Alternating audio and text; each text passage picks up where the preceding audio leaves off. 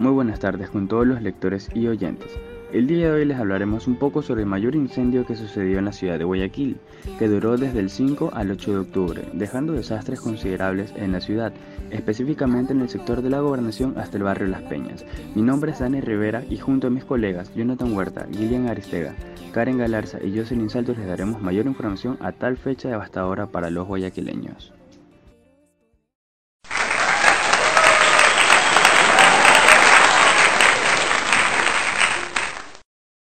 El día 5 de octubre de 1896, en la ciudad de Guayaquil aproximadamente a las once y media de la noche, se comenzaron a escuchar las campanas de alarma contra incendio que existían en cada esquina de la ciudad.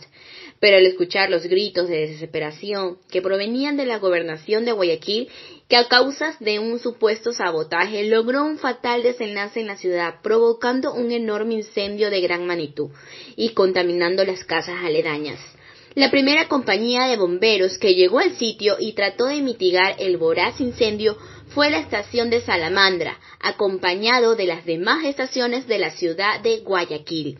Al ver la situación del clima, los fuertes vientos comenzaron a provocar que las demás estructuras se procedieran a incendiar, y al ser una época donde los materiales de construcción eran de madera, con materiales de alta combustión, causó que este incendio fuera de difícil control.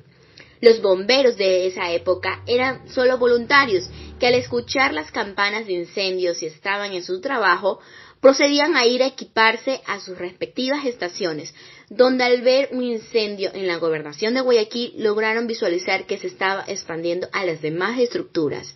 Comenzaron las labores de mitigación del flagelo, donde también se unieron las personas civiles que querían apoyar. Se elaboraron maniobras donde los voluntarios se subían a los techos a apagar los maderos, encendidos que saltaban por los aires, y llegaban a casas que no estaban contaminadas. Con estas labores lograron salvaguardar la integridad de los barrios Villamil y al astillero que fueron gracias al buen manejo y coordinación de los bomberos y civiles de la ciudad de Guayaquil, pero ni con su ardua labor lograron extinguir el flagelo que seguía de sur a norte. El incendio se propagó demasiado que fue imposible de controlar, pasando de sur a oeste y de norte a sur, y así Guayaquil pasó a ser una ciudad cubierta en cenizas, donde muchas personas perdieron sus hogares, negocios, trabajos, y solo quedaba escucharlas estruendos y explosiones que se comparaban como la guerra. Solo se veía ceniza y humo y soledad en Guayaquil. Estaba siendo consumido en su totalidad y las autoridades con ayuda de los cuerpos de bomberos no lograron mitigar y extinguir el voraz incendio. Pasaron dos días y el 7 de octubre el incendio comenzó a dar tregua. La ciudad se encontraba totalmente devastada, solo quedando cenizas y escombros del gran incendio. Ese trágico día Guayaquil sufrió una pérdida total de aproximadamente de 90 manzanas quedando en las ruinas y 25.000 personas quedaron damnificadas, pero con el apoyo del presidente Eloy Alfaro y los habitantes de Guayaquil lograron levantarse de las cenizas. Los daños eran totalmente devastadores.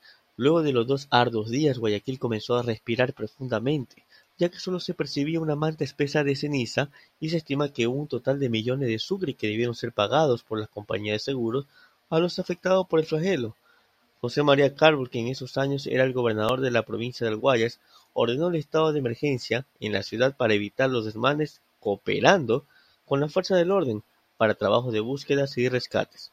El presidente de la República, el general Eloy Alfaro, ante un gran esfuerzo del cuerpo de bomberos de la ciudad, emitió un decreto de subvención según el cual y durante años la ciudad y la organización recibiría 2,500 millones de sucre cada mes el dinero sería destinado para ayudar a equipar la unidad de abrigo rojo.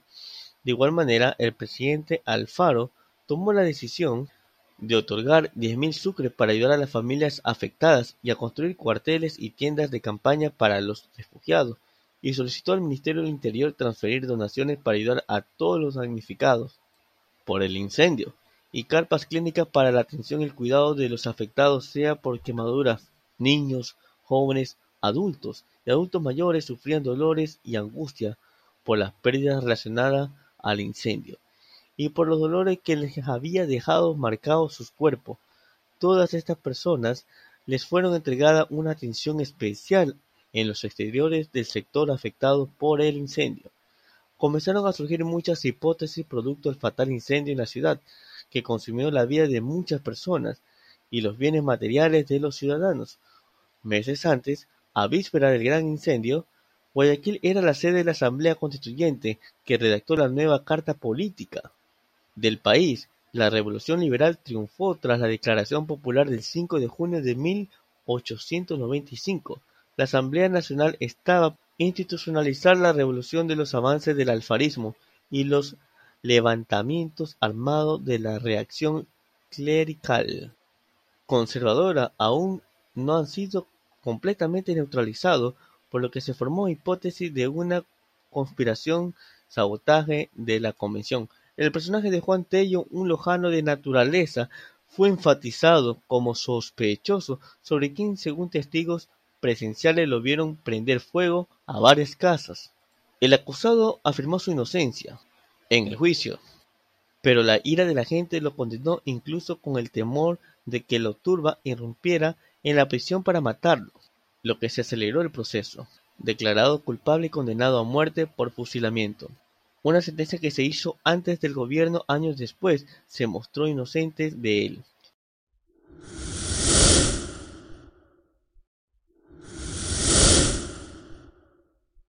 Desde su fundación, la Perla del Pacífico fue víctima permanente de los fatales incendios, pero no como el de octubre de 1896.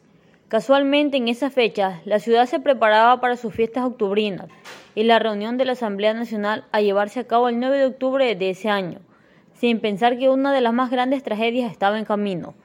Después de la gran catástrofe que trajo el desconsuelo y la tristeza, después de haber visto desaparecer en pocas horas el trabajo de tres siglos, es preciso que la historia la sientan sobre los escombros humeantes y escriba la relación del pavoroso incendio.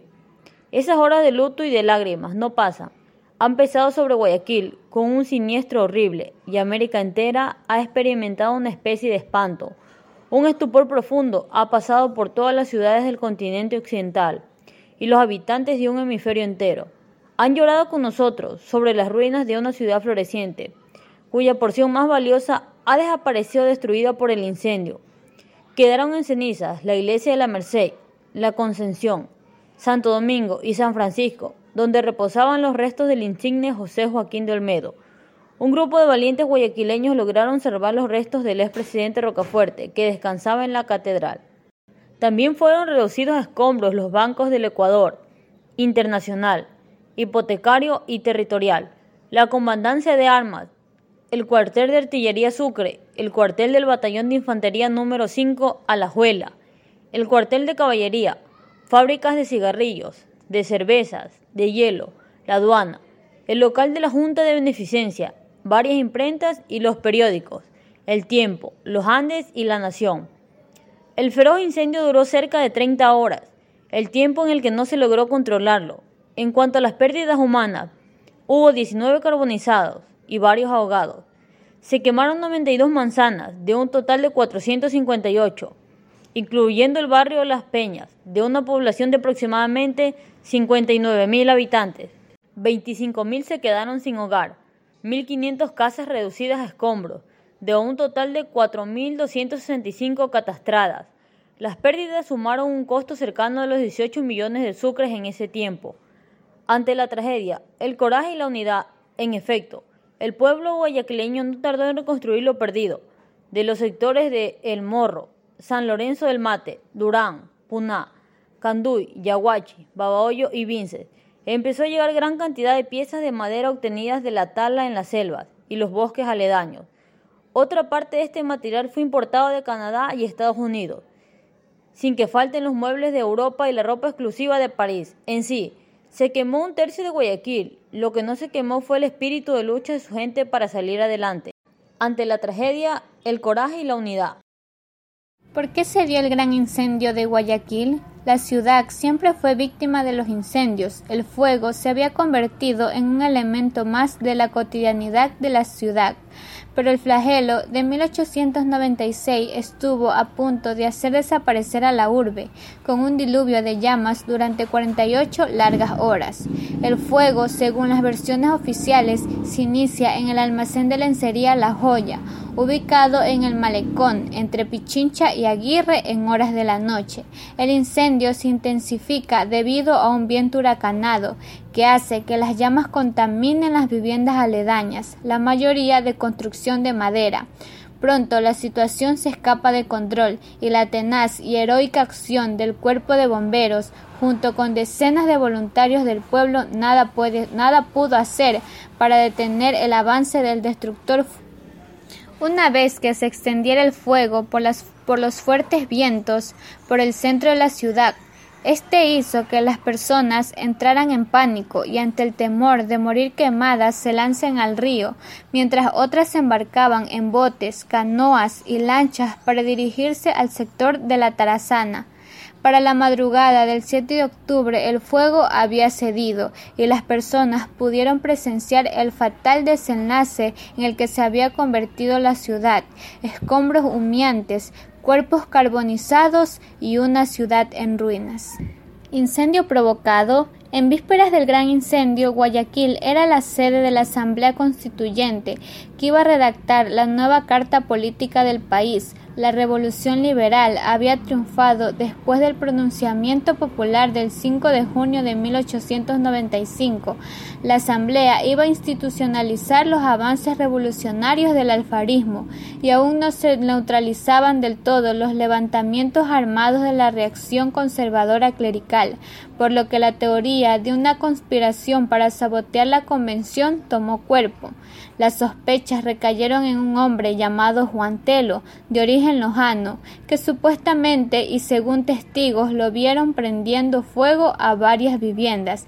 El acusado manifestó su inocencia durante el juicio, pero ya la ira popular lo había condenado. Incluso se temía que el populacho fuera a asaltar la cárcel para lincharlo, lo que aceleró el proceso, siendo encontrado culpable y condenado a morir fusilado condena que se cumplió frente a la gobernación Años después se demostró la inocencia de Telo. Finalmente, Guayaquil se levantó de sus propias cenizas como verdadera ave fénix para continuar siendo la ciudad pujante y forjada de los grandes cambios nacionales. Sin duda alguna, este fue el peor incendio que pudo sufrir la ciudad de Guayaquil dejando pérdidas millonarias hacia los propietarios de cada infraestructura de los sectores afectados. Pero aún así, se logró volver a surgir de las cenizas y salir adelante para poder reactivar la economía en ese sector y comenzar a obtener nuevamente los ingresos para poder sustentar a las familias de las personas perjudicadas. Sin lugar a dudas, Guayaquil se transformó en esa época en la inigualable Ave Fénix. Quiero, te quiero, te quiero, te quiero, te quiero y sin ti no sé vivir. Nada, no nada que pueda separarnos